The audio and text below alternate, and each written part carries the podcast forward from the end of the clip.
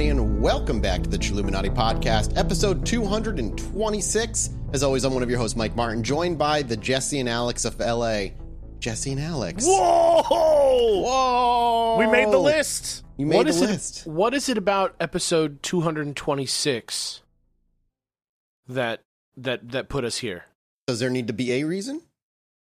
No, I I mean I like a reason. I don't got one. Make one up. I could, uh, but I don't have one. I'd let. I'd rather your imaginations do the work. Perhaps there's Oh, a subconscious right reason now. that I did all those things, and uh, who knows why. Will we return to the bit next week? Will we have a new bit? Hmm. We'll see. I want to know what the bit would be in replace of that. he's playing Alex games. Oh, that's got to be a surprise. that's what he's doing right now. He's playing Alex games. Alex games are the most confusing, but somehow the most satisfying in the end. When you're Alex, the Alex games. Let the Alex games begin. The begin. Greenstone and Chupacabra of L.A. Yeah, you're just gonna get to it. Welcome back, everybody. I'm excited to be here. I'm also excited to say, hey, we have tickets on sale right now for our December 3rd live show over at Teragram Ballroom in LA. You can go get it, the, the link below. It's Ticketmaster link. Uh, last I checked, we were under, we might be under 20 VIP tickets left now. So if you want a VIP ticket, grab it while you can. You know what VIP means? And very important. Paranatural utilitarian. All right. oh shit, that is not yeah. what I expected. no. Yeah, very. It's it's a it's a it's a you know a remedy verse thing. Mm. Hey, If, you're- listen. if you know, you know. If you don't, I don't know what to tell you. Hey, listen, Davis is going to be there. Santel's going to be there. There's other guests that are also going to be Wait, there. what do you mean? You're inviting? Ladies I've been doing it. I've, I've been putting in the work. This is real. I'm gonna need someone to help me. This I'm is gonna, real. This is gonna be. Oh my whole god. Yeah, this, is, real. It's, it's it's it's me against the world. It's what it is now. It's huh? to be like a nativity play for for uh, reason. You know what I mean? The birth right, of reason. right, right. I'll dress up as baby Jesus, Yeah, and uh Alex will be one of the mules.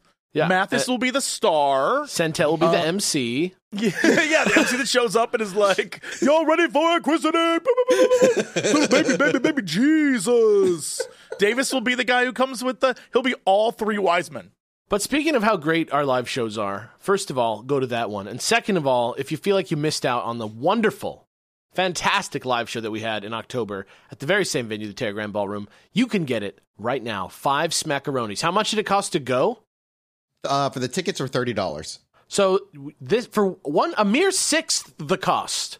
You too can be transported. It's a very special podcast episode. Mathis did us all a favor and edited his slideshow into the episode so you can watch along with it as you listen. You can get your own copy of the slideshow. There's a show poster in there. It's all good. It's five bucks. And get guess what?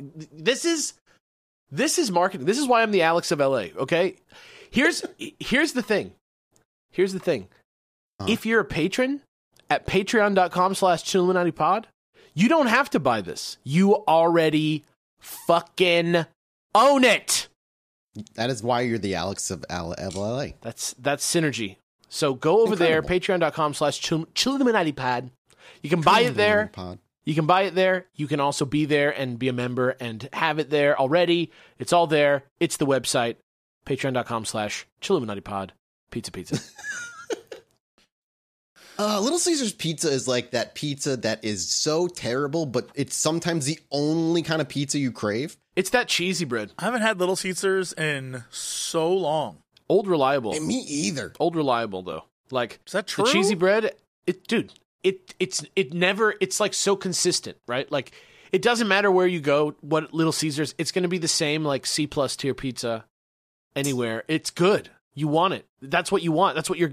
You, it's it's it's it's it's exactly what it says on the tin. So you're saying we're like the Little Caesars of Patreon? L.A. Yeah. What? Uh. Yeah. In a way. In a way, we're the five dollar hot and ready meal deal. The Little of Caesars Patreon. and Panda Express of LA.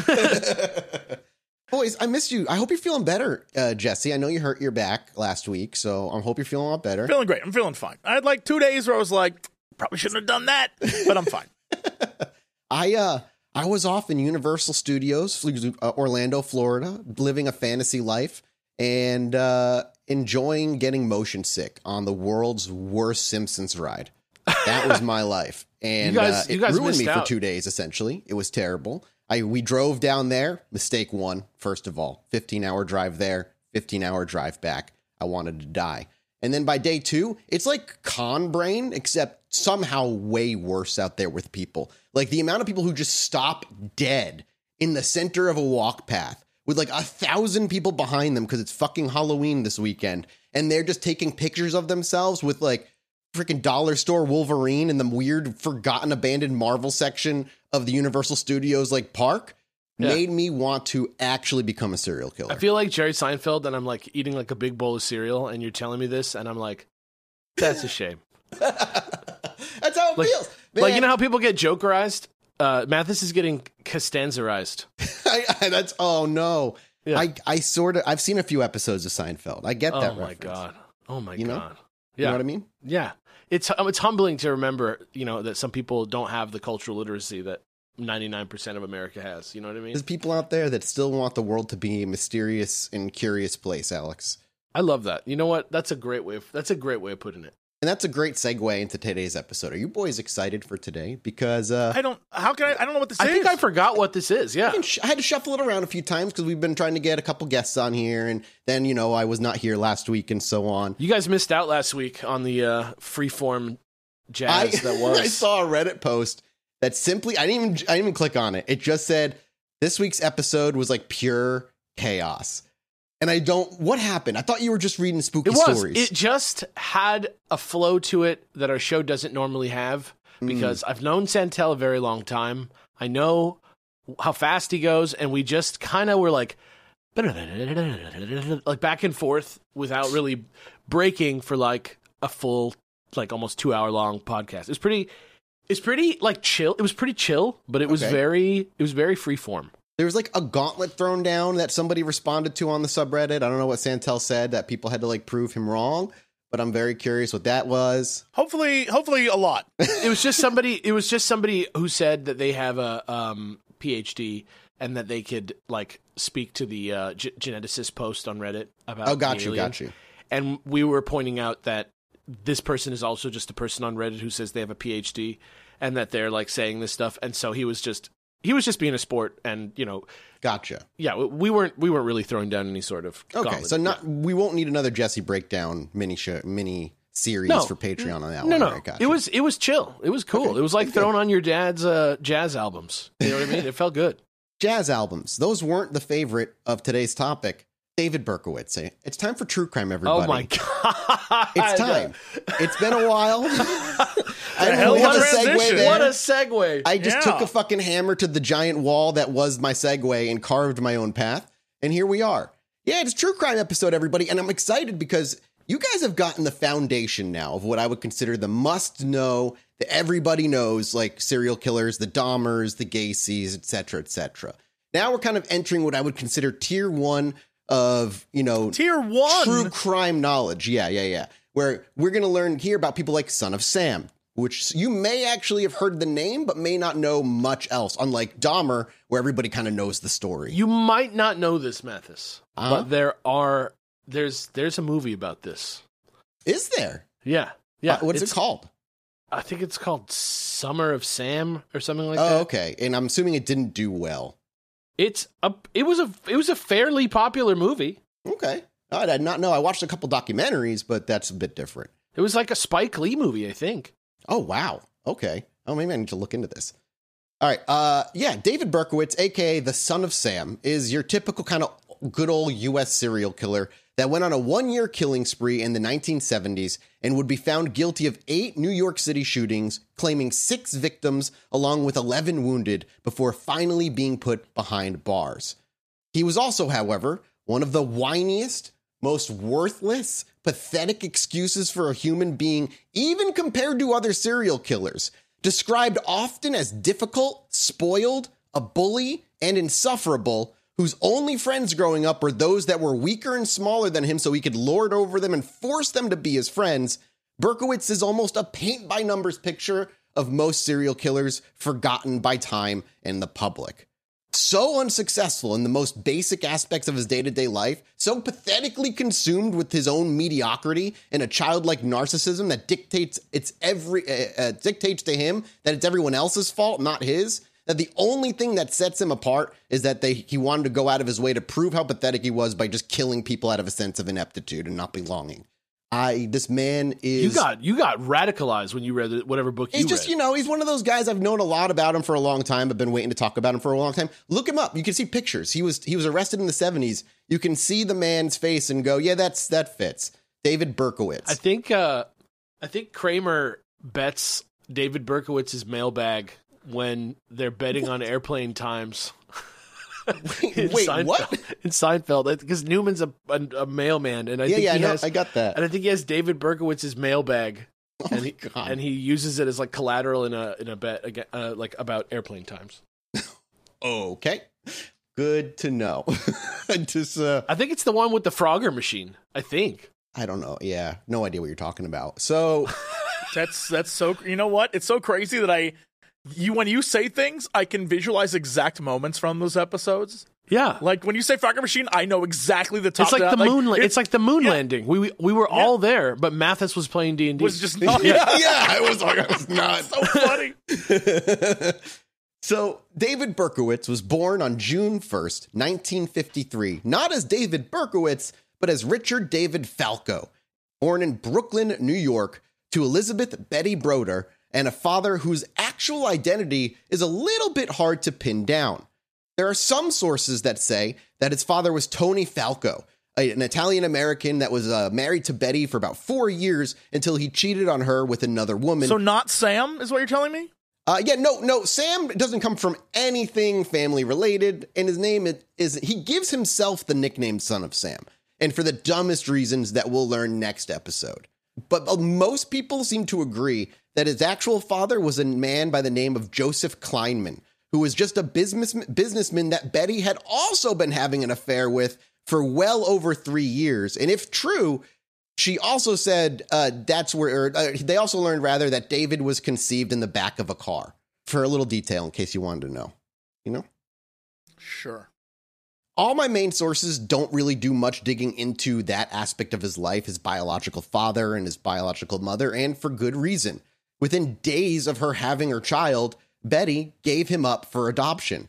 She was a single mother in 1953, working as a waitress in a small town restaurant.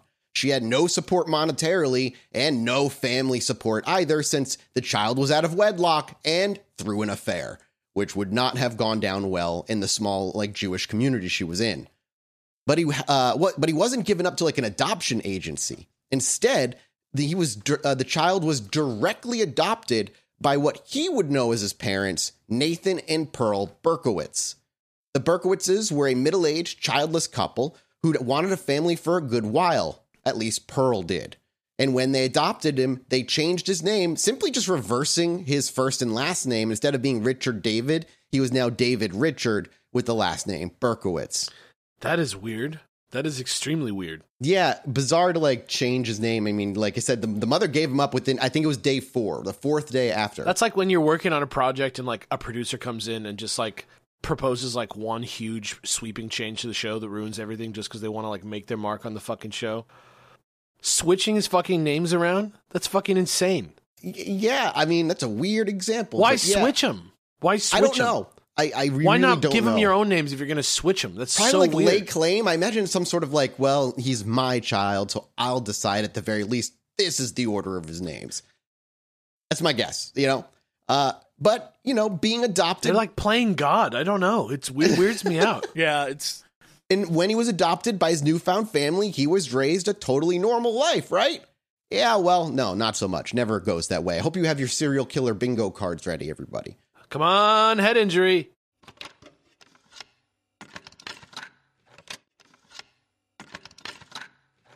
Ooh, baby. When the father, Nathan Berkowitz, worked six days a week and was rarely home at a fam- and he worked at a family-owned hardware store. And when he was home, while he was not physically abusive to David, he would often deride David and often call him and refer to him as a mistake repeatedly over and over in the years of his life.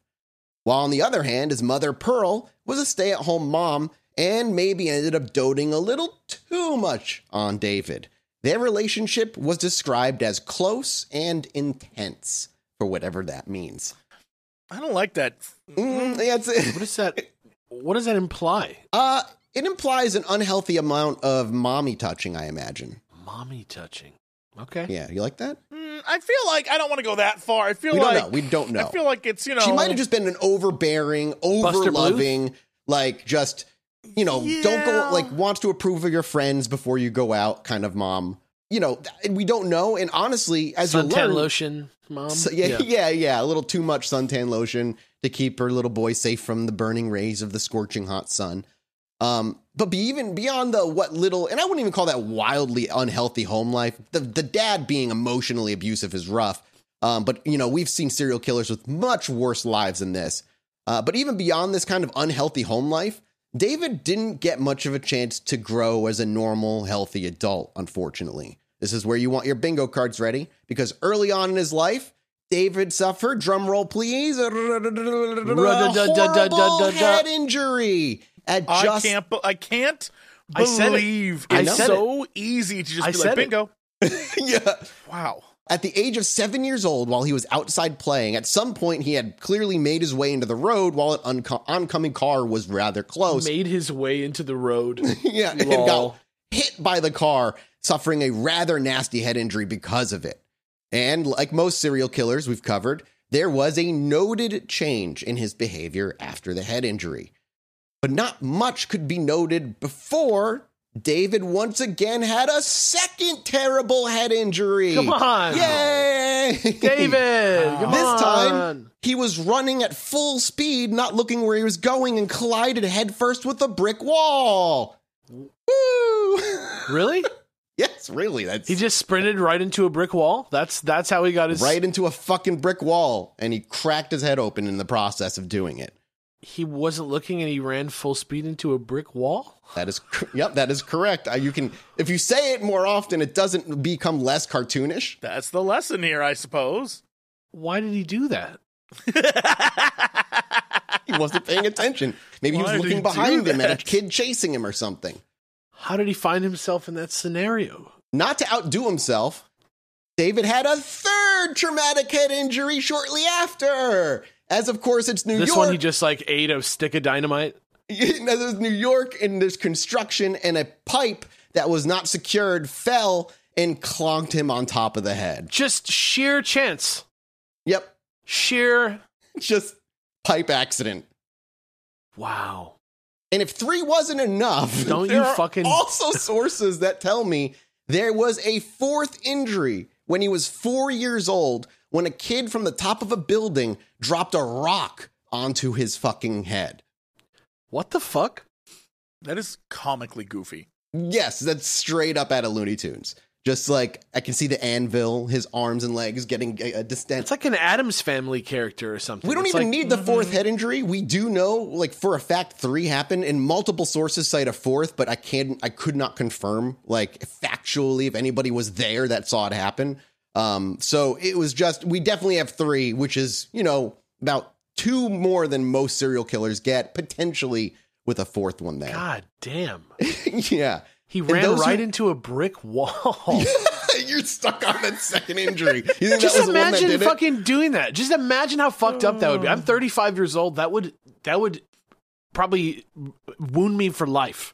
He I was would probably uh, have permanent years old, maybe seven. injury. Yeah. So you know, you get that kid's like elasticity to him still. They can bounce back from a lot. That's right. That's right. While those who knew David on a personal level noted that after all of these incidents, he became exceptionally more withdrawn. And after these series of injuries, honestly, I've like, who fucking wouldn't be? My head would be a veritable soup by now. I can only imagine. Uh, and school life wasn't going too great for David either. His social skills weren't exactly sharp, and the only people he called friends, like I said earlier, were those he was bullying into being his friend. David noted in one of his interviews that one of the reasons he felt so isolated at school was because while he was a Jewish kid surrounded with a Jewish community, he never felt like he belonged. But would it be because uh, he felt like he wasn't Jewish himself, or maybe uh, redirected frustration and trauma from being adopted? We do know that in this point in his life, David was told he was adopted, and he knew it at that point. Though his parents lied to him and said that his biological mother died in childbirth. So you know, So he's like he's like Holden Caulfielding, but he's like got a head injury, so it's just like Who's fucked that? up. Who's that? Alex, why do you why do you try? When you look around at the world, Alex, do- what do, what you do are, you see? uh, it's the Catcher in the Rye. It's the it's the guy from Oh, the okay. I Catcher read in the the Rye. Okay, it's I only You read did the read in it. You did read yeah, it. yeah, Yeah. yeah, yeah, yeah. It's just been Hold on, I hold don't- on, hold on. You were assigned it Yes. or you read it? Signed. No, no, I was assigned to read it. So Okay, I was about to say only that- one that- book I ever read. It was assigned stuck with me, and it was 1984. Okay. Well, that's all The right. man knows what he likes. Maybe I should. You know what? Maybe I should go through my old school like assigned reading list and like read them for myself. Actually, as an read the adult. classics. the incredible books that were assigned to you as a child that were Yeah, just the timeless, ageless classics of literature that were hand selected. Aerith was at home waiting for me to figure out the actual way Yo, to I bring her get back it. from I the get dead. it. You know, I played Final Fantasy VII as well. Yeah, I did. I, I did it all. I'm not saying you didn't. It's just when I ran out of games, I just started playing games I had played before again. All right. So he was informed that it was adopted. However, was told that uh, his mother died at childbirth, and uh, obviously none of that's going to come back to haunt them. And he definitely didn't feel an overwhelming sense of guilt that ate at him, feeling like he was the reason for why she died. Nor did it feed into the intense connection and relationship that he had with his adoptive mother, Pearl, and his mixed feelings and hatred for her, as well as love. No, none of those are the reasons. You are sure what- about that? You sure about that? You sure about that? No, according to David, those weren't the reasons that he felt out of place in school. No, the reason was the other kids around him had a respect for their parents, a respect for the rules, and the, a respect for common law. But David said he never felt never felt right with him. I never had a respect for common law. Literally, he's like, yeah. And and and as fact, as we watch him grow older and older, we see his petty crimes quickly escalate, which would all obviously eventually lead to his 1975 crime spree. And even more interestingly, David was living in the Bronx, and this is like from a more like this is more interesting from a societal perspective. Uh, David was also kind of living in the Bronx during a time where the culture was slowly shifting from a Jewish uh, a Jewish neighborhood over to a Hispanic neighborhood, which I imagine also may have fed into David's feeling of isolation and not belonging. For one little community he felt he may have had uh, with the Jewish community, that was you know slowly disappearing as you know more people of, of different cultures moved in around him. And while the teachers in school continually saw David as quote unquote bright, but a kid who was disinterested in learning and more interested in honestly just being a fucking asshole, by middle school, it seemed like David started to explore what it could mean to be an asshole outside of the school, too. now, none of that excuses what his actions would be, of course. David was known to have fits of pure rage, even as a young kid, with one incident that was noted that he was so furious with his mother over something so trivial uh, that he went through the house and tore down in angry rage the curtains from every window. What the fuck? That's just, I don't know, that was his revenge. That's like uh that's not what somebody in their right mind does. Well, no, no, definitely, you got that correct. How old was he when he did this, though? They were looking nine or 10 years old. That's after the head injuries. Mm, yeah, I mean, kids. Look, there's a reason I'm not keen on raising children. Kids are kind of like atrocious monsters, and I from Yes. like eight till about 23. I don't know. I'm gonna say early twenties. the kids do like, especially young men, do some outrageous stuff. That's true. So I don't want to assign it to like he's a monster. I was a piece of shit. I was there. I lived it. Yeah, but it is like even me. I got I have multiple head injuries as a kid. I am not going around killing people. You know what I mean? Poe, there's something Edgar Allan Poe like. Okay, yeah, I can I can I can see that. Well, don't worry. Uh if that wasn't enough, on another occasion, David got so jealous of the attention that his mom gave her pet bird over him, he took the bird and killed it in a Never mind. jealous Okay, see now that's the crazy thing. I'm still like this is still like the, my Poe reading holds up still. Oh, God. It's like a perfect second Poe beat.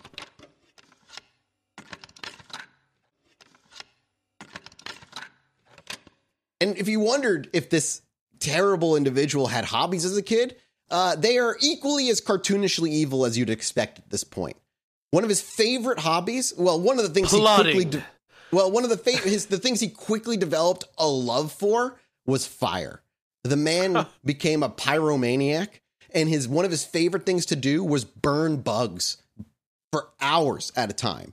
with with a micro like a, a, a what do you call it a looking glass thing magnifying glass? a magnifying glass and wet cement he liked to like get them trapped in wet like wet sticky cement substances and watch them die slowly like that was his favorite that was one of his favorite things to go do Man, that's a good time you know burning burning bugs i never burned a bug did you guys ever burn a bug even out of curiosity as a kid I must have. I don't. I, I never burned a bug, but I certainly took army men and blew them up with M80s, for sure. what I vibe with that. There was a time period where you could get those little firecrackers that were basically du- like TNT, and we would get the little army men, and we'd set up a, a battle. But each army man would have at least one firework attached to him. So if he got hit, he'd explode. And one day, my dad came home and saw there were scorch marks all over the driveway, and he he literally made me and my two friends that were there do push-ups in the driveway. and my friends never came over after that. They were like, "I'm not going over your house. Your dad's crazy." he's like a he's got like a bad coach vibe. if we were to look at your childhood as just like isolated, it's pretty similar to a serial killer's childhood. The TED trauma, the violent hobbies of blowing up little green men. Yeah. Oh, oh, yeah. No, I mean, like, I, I definitely have serial killer vibes. That's absolutely true. That's what makes it so dangerous, ladies. So, like, you know, watch out. I'm. D- don't take me home to mom. I'm dangerous. Are you the guy who does Netflix's marketing? That's me. So, with David, moving on to his weird life as a 13 or 14 year old at this point, uh, he was starting off with the classics stuff like petty theft from local stores and his neighbors' neighboring houses. He just robbed the neighbors' homes. And eventually, he was quick, or I should say, not eventually, he was very quickly upgrading to small little acts of arson. Things that could get keep under control, but were a little dangerously close to where people would live at any given time, which definitely won't bloom into something more dangerous later in life. And if he wasn't already on a very suspicious life path at age 14, good old trauma comes around knocking on the door, and a David's adoptive mother, Pearl, dies from breast cancer when he's 14 years old. In this moment, fractures David God emotionally. Damn. His biological mother was dead as far as he knew at this point, and now his adoptive mother had died, leaving him alone again at a kind of really young age. And their intense relationship, as it was described, would cause even more turmoil for David with its sudden and abrupt disappearance. He goes on to say he felt, quote, like she died because I weren't good enough. That's what he, at least in an interview, he says that that's what he felt like she died. And after, shortly after that, his dreams became nothing but nightmares every single night. Horrifying nightmares where he said he woke up terrified. His behavior from this moment on spiraled further, becoming more erratic, unpredictable, all while he slowly and continually withdrew from society further. His petty crimes escalated to include vandalism and violence, getting into fights for whatever reason he could try and figure out.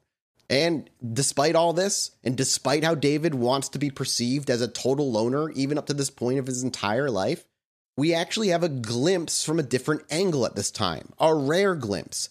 We learn that this actually isn't the case, despite what he says in interviews. In fact, David, during this time and later on, as he got older until about 17, he did have a sort of I don't want to call her a girlfriend because she didn't call herself a girlfriend, but they were more than friends. She was very much a. I don't. I don't think she saw him, herself as his, as his girlfriend. He definitely saw her as his girlfriend, a girl by the name of Iris Gerhardt. Uh, and um, they never slept together, never kissed, any of that. And yet David continually kind of saw her as his girlfriend, regardless of how she tried to reframe it. And it's through an interview that was done with her from a New York Times journalist that was written for a book uh, that was published in between the time he was caught, but before his trial, that we actually learned David actually had a circle of friends. This guy went out, I think he wrote the book in like a month, and he went out looking for people that he that David knew personally. Finally found uh, this this girl Iris and was able to like have a long interview with her where we learn that despite David's what would be his future attempts at making his life seem completely solitary and alone wasn't really true and that wasn't really the case. You're getting the Rashomon version, yeah. It- yeah, it's almost like he's building a pitiable, a more pitiable origin story for himself when despite that like that wasn't maybe yeah, to a degree up until he was 14, 15, But it's around then he seems to actually find a small circle of friends that he spends time with, that he that enjoy his company. Um, it, it's through again specifically this interview from this book that was published at that time.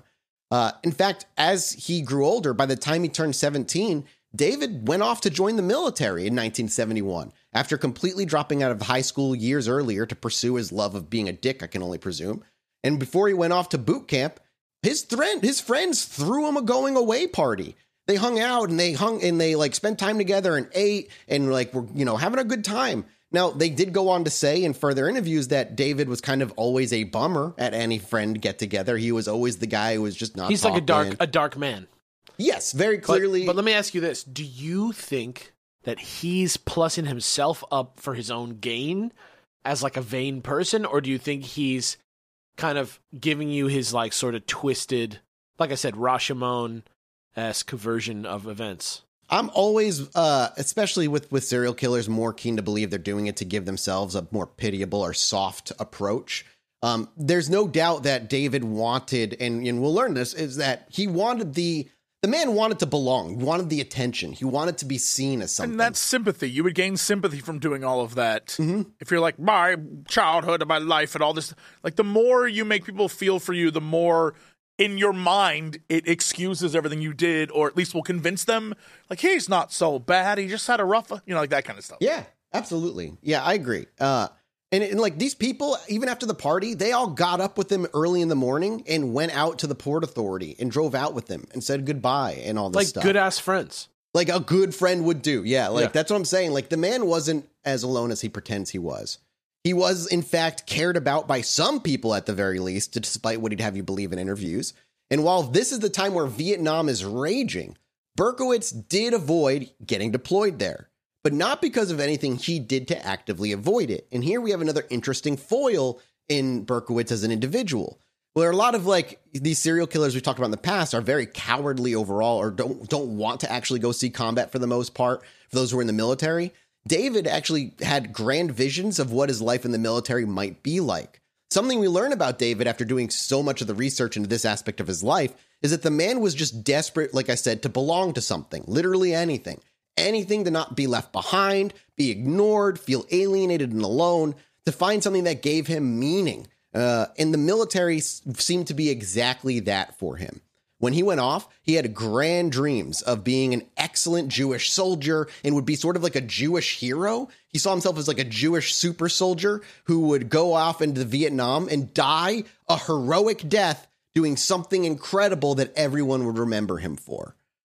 Like that was his bizarre is- dream. Like that's where he wanted to go. It's it is. It's a bizarre. Although, I mean, uh, still, we're not we're not at like Break it down for me, Jesse. That's what these are for. We're not at like yeah we're like at like, we're like at like a five on the uh, a little too much scale. Even though he killed his mom's bird out of jealousy. Yeah, that's what bumped him to a five. Okay, gotcha. gotcha. He's not Okay. like completely there because like again, young men have all sorts of weird. Like I don't want to get too much into the minds of young men, but young men are like, "I'm the soldier, and I'm gonna go," and then they like, "Oh no, you got me!" Like they do all that stuff all the time. It sounds hardcore what Jesse's saying, but I feel him so hard. Yeah, like young men just are like that. So I'm waiting for the moment when it's like, okay, all those things plus this. well, maybe we'll get there. We'll see. I don't know if, if it's interesting. David Berkowitz, you know, you would think for me, or at least for me, I feel like the point where he was gone and lost is when his his adoptive mother died.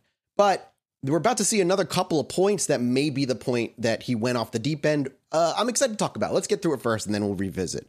So when he went off and he had these grand dreams of being this amazing soldier, going off to Vietnam and dying a, uh, dying a heroic death, he actually, when he got into the army, he tested well. He did well enough to get himself an administrative job. And instead of getting sent off to Vietnam, he got sent off to Korea and avoided Hey, all of the combat, much to his dismay, at least early on.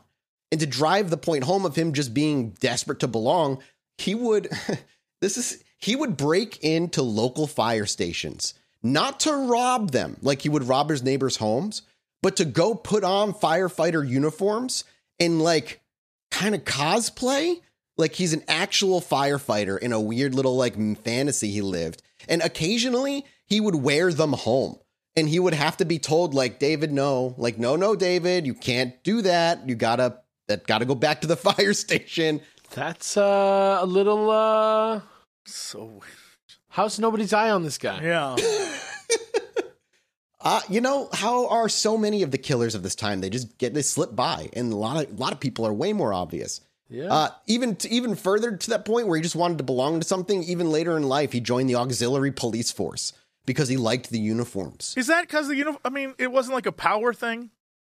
No, it was very much the much like the firefighter thing. I think it was about the fantasy of like being a hero. Oh, so and that goes along lines with the fantasy of being a hero in the army and yeah. But the uniform is part of it because it's all part of the dress up. And like I said, when he went to the military, he tested well, got put as administrator. But even despite Berkowitz want, uh, even despite that, Berkowitz still like pushed to be trained in shooting, and he he got the training, and he wasn't half bad, getting 37 bullseye out of 100 targets, which you know is less than half. But this puts him in what's known as sharpshooter range.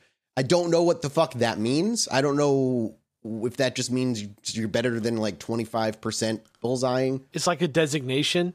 yeah, yeah, you just got them eyes. Yeah, he just doesn't have a sniper. Just like he's not a sniper, but he's a good shot. And uh, but still, he wasn't in Vietnam living that heroic soldier life. He was stuck in Korea, living a safe, boring life that he didn't want to be doing.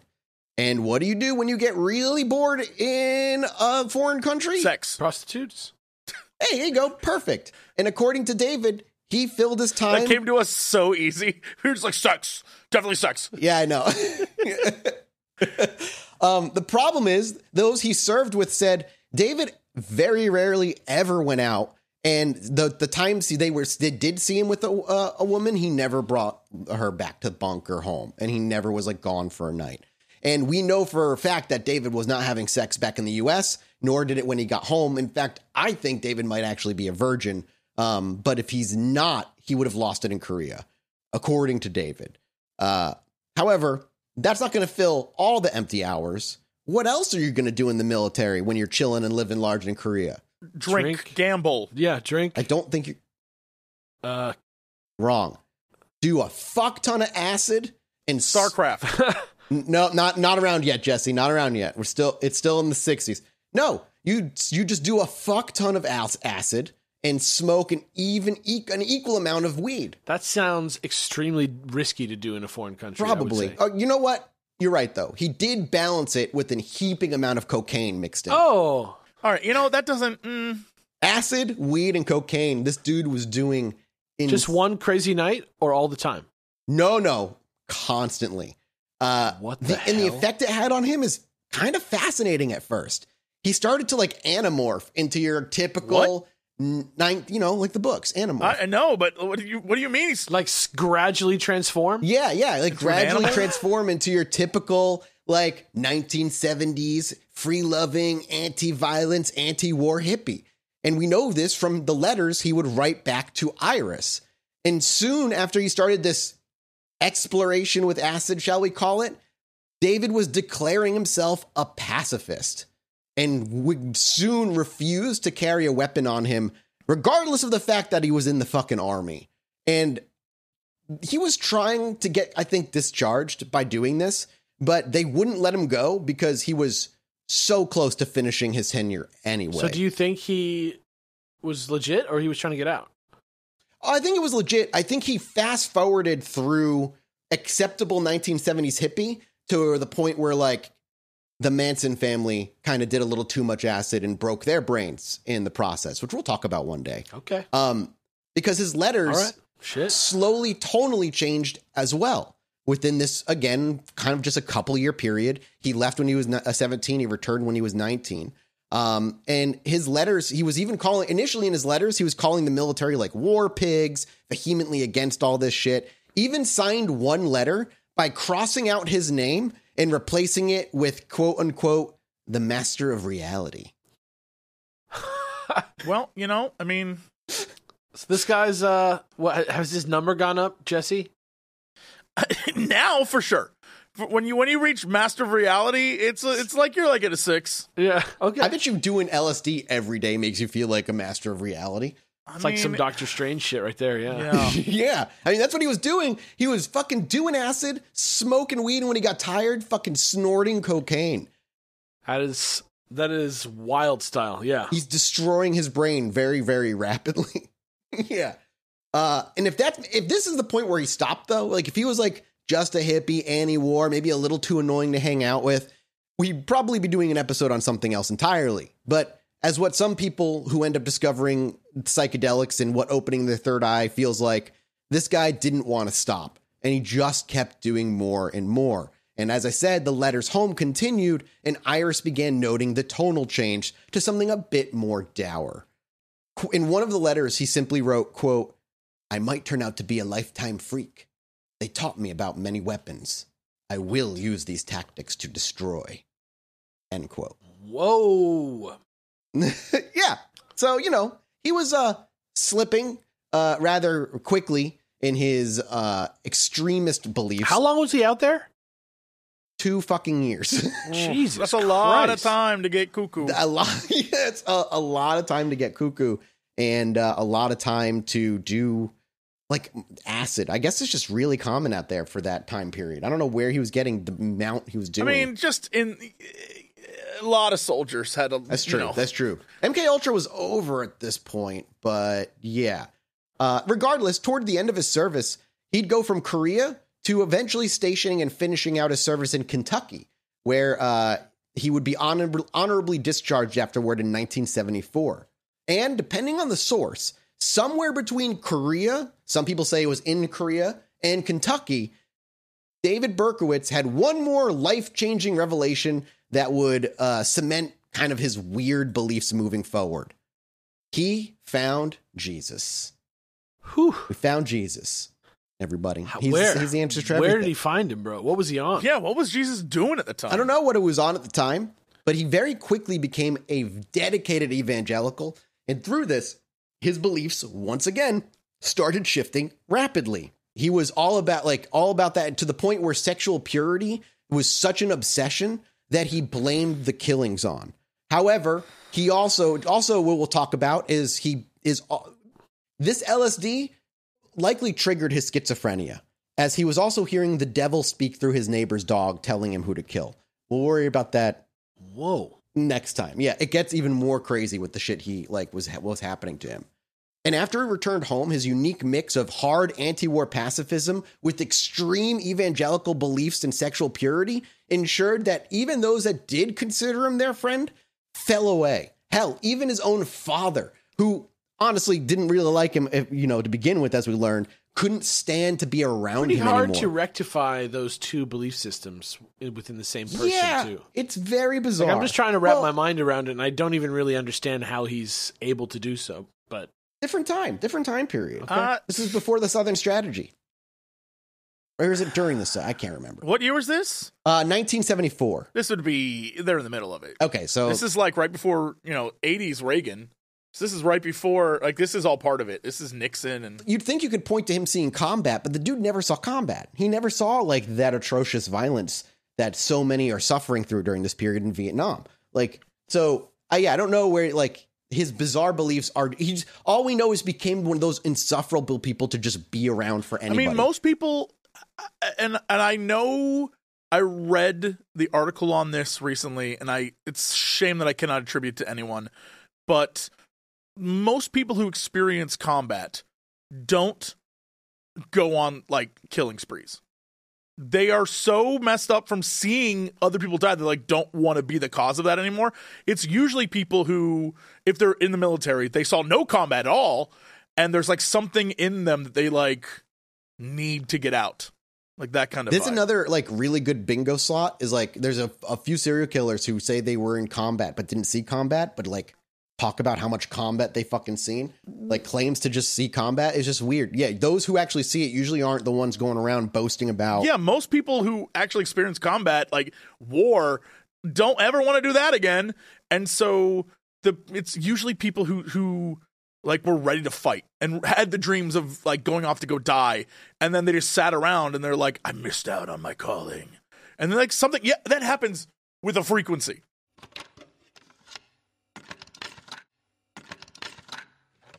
And if this wasn't the point where you think maybe this is the point where David broke, there's still one last kind of twist in his emotional damage that is he's still about to suffer. Now, we learn at some point in his late teens, somewhere between him just leaving for the military and coming back, he actually learned that his biological mother was actually still alive. Hmm. And he didn't make an attempt to go find her until after he returned from being in the military. The year he returned from the military, 1974, was the year that he decided he was was going to meet the woman he presumed dead for the first half of his life at this point. And he would be able to do just that. It's important to know, however, that Berkowitz had a kind of fantastical image of who his biological mother actually was. A almost like beautiful, almost princess esque idea of who his biological mom was. He was kind of fetishizing it a little bit, kind of bit much, yeah. like uh, who he believed didn't have the choice but to give up her only her one and only son. That in meeting this woman, all his hatred, all his insecurity about where he came from, feeling neglected and isolated from his community, would finally be cured, and he'd have the happiest of happy relationship with his biological mother that he so truly felt he deserved. Like this woman that he created didn't exist and probably just doesn't exist at all out there in any in any fashion. And when he finally met the, his biological mother at a local restaurant where they got lunch, and she was an average, slightly older than middle aged woman who was still a server who simply made a bad decision when she was a teenager, this moment in time seemed to be the thing that shattered Berkowitz. His life from here, nearly exactly one year before he, uh, he started his killing spree, he met his biological mother. And even according to That's such a weird like my mom was a totally normal person. I'm shattered. Like what a the thing we kind of see at the core of all this that is is kind of um, muted by the insanity or that surrounds it. The what we'll see is his psychosis and his hallucinations, speaking to the devil and stuff. It's a lot like Ed Kemper. It's a mother fixation. All he's ever been fixated on is, you know, finding like a mom that loves him and wants him because to him, you know, he thought he killed his biological mother. Now, after meeting his biological mother, that shifts into feeling like, oh, she just didn't want me. She no longer wanted me, so she threw me away like garbage. And that feeling ah. of like, oh, she she didn't have a choice, that disappeared rapidly. And it's from here, like even David says in his interviews, where like he feels like his mind just kind of fucking collapsed because it's all about the mommy baby. It's all about those mother wounds that he couldn't fucking figure out, that he couldn't heal, that he couldn't navigate, and the overdoting of his adoptive mother mixed with the weird ignoring of his adoptive father and saying that he was a mistake. Dude, it was all being brewed. The problem is he got crushed in the head four fucking times and was too busy trying to set fires and burning bugs and stealing Right. from his neighbors for anybody to realize like what the actual issues deep down really were. And who knows if he could even be saved at this point? Like, did the head trauma just fuck him completely? Like, who knows? It's it's impossible to know. And yeah, from here, his life, like I said, exactly one year from this point on, his one year killing spree would begin. And in 1975, David Berkowitz's life was crumbling.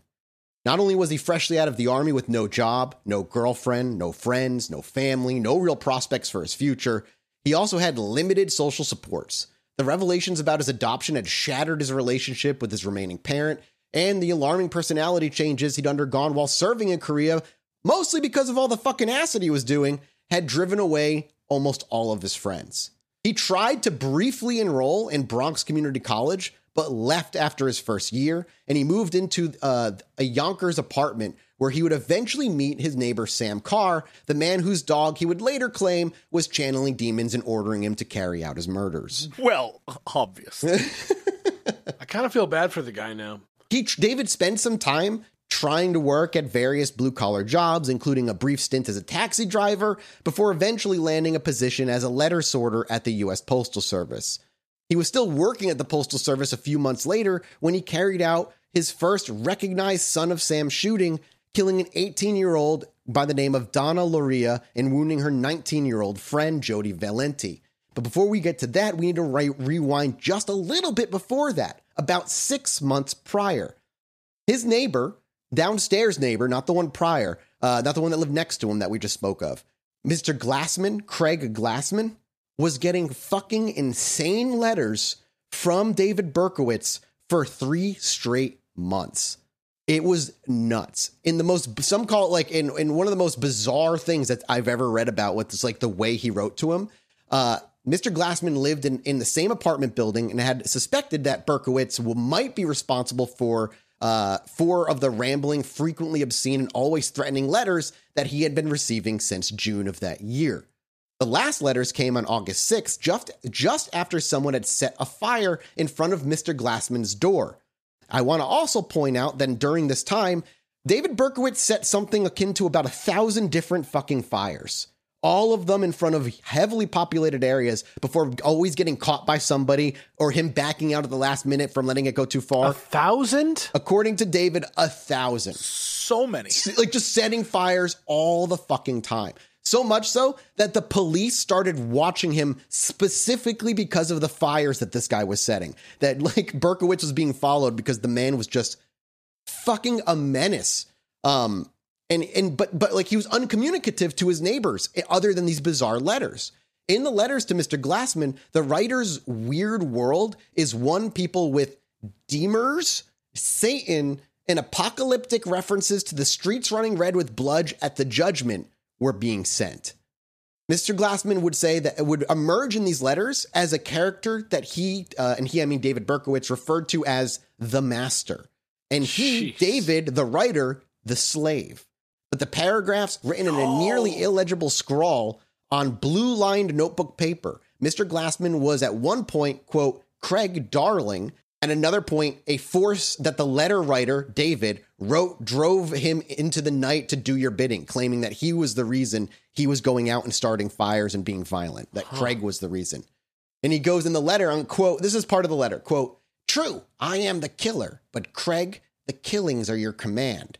I shall see you standing naked at the judgment seat. Upon your condemnation, the world shall rise in jubilation. The terrible, wicked Craig is dead, they shall shout. End quote.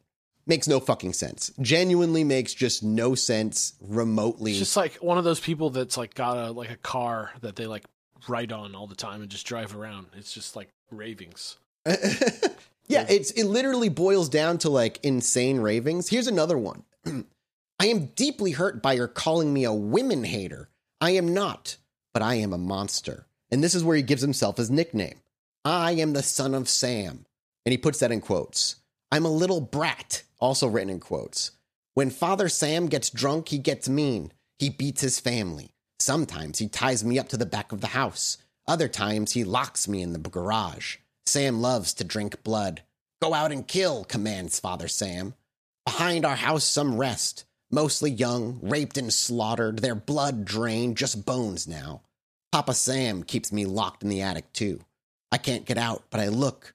I look out the attic window and watch the world go by. I feel like an outsider. I am on a different wavelength than everybody else, programmed to kill. What the shit? Jesus Christ, dude. Chilling. And he always signs his letters something bizarre. That one was signed, I am the monster, Beelzebub, the chubby behemoth. Ugh. I don't know why he calls himself the chubby behemoth. It's just what he calls himself. And one, he simply says, I say goodbye and goodnight. Police, let me haunt you with these words. I'll be back. I'll be back. To be interpreted as bang, bang, bang, bang, bang, ugh. Yours in murder, Mr. Monster. What? like, let me get you a, a picture of this freaking letter so you know I'm like not kidding. This shit is like his letters were just nonsense. Um, and again, ref- these are little these the ones I read are ones uh, during his crime spree, but his letters to um to Mr. Glassman are like it's similar in tone essentially. So it's a very good example. Here you go. It's a picture of the fucking letter. Like even the UG part, you can see I'm not kidding, It looks like a- a cartoon. doesn't it? It really does. It looks like it's from a comic book or something. It's very weird. I mean, the man wrote "ugh" U G H. Yeah, I know. Like it's just So, living in this apartment for the three months, his first letter arrived on June 7th, three mo- only three months after he and his wife, Marguerite, who was a social worker, had moved into their studio apartment on the sixth floor just below him. The, uh, and he lived in uh, the. Just to give you an idea, his apartment cost two hundred and thirty dollars a month Okay.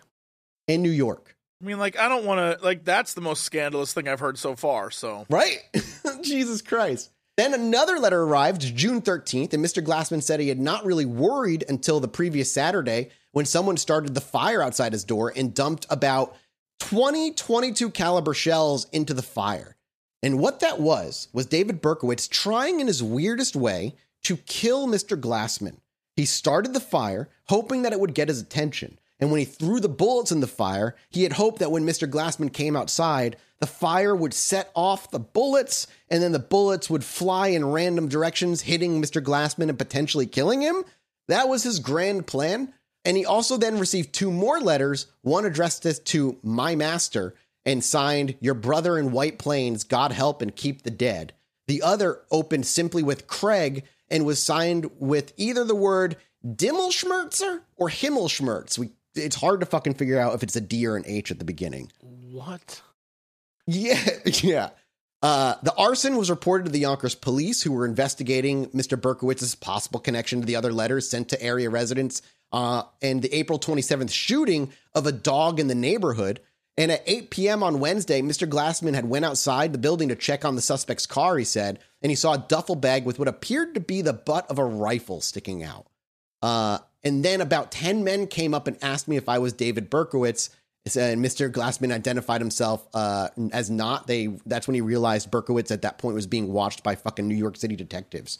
Like they were all waiting for him to come outside. Um, so he was he was he in that time in about six months time he fucking spiraled out until he was ready to try and make his first attempt at killing. And it wouldn't be the sh- uh, the shooting I pr- previously mentioned. No, initially David Berkowitz had an interest in trying to stab women to death. And it was women that were his target from the very, very beginning. So he was a woman hater. He was a women hater. Yes, he was. Yes, he is a woman hater, even though he claimed he's not in his own letter. Uh, you know, I mean, he just was don't- making up don't all sorts of stuff in, that, in those letters. So, you know, yeah, true, true. He wanted to try stabbing because in the movies it looked so simple. He could get nice, close, and personal, slide the dagger into their stomach, and they would just collapse dead like they always do in the movies.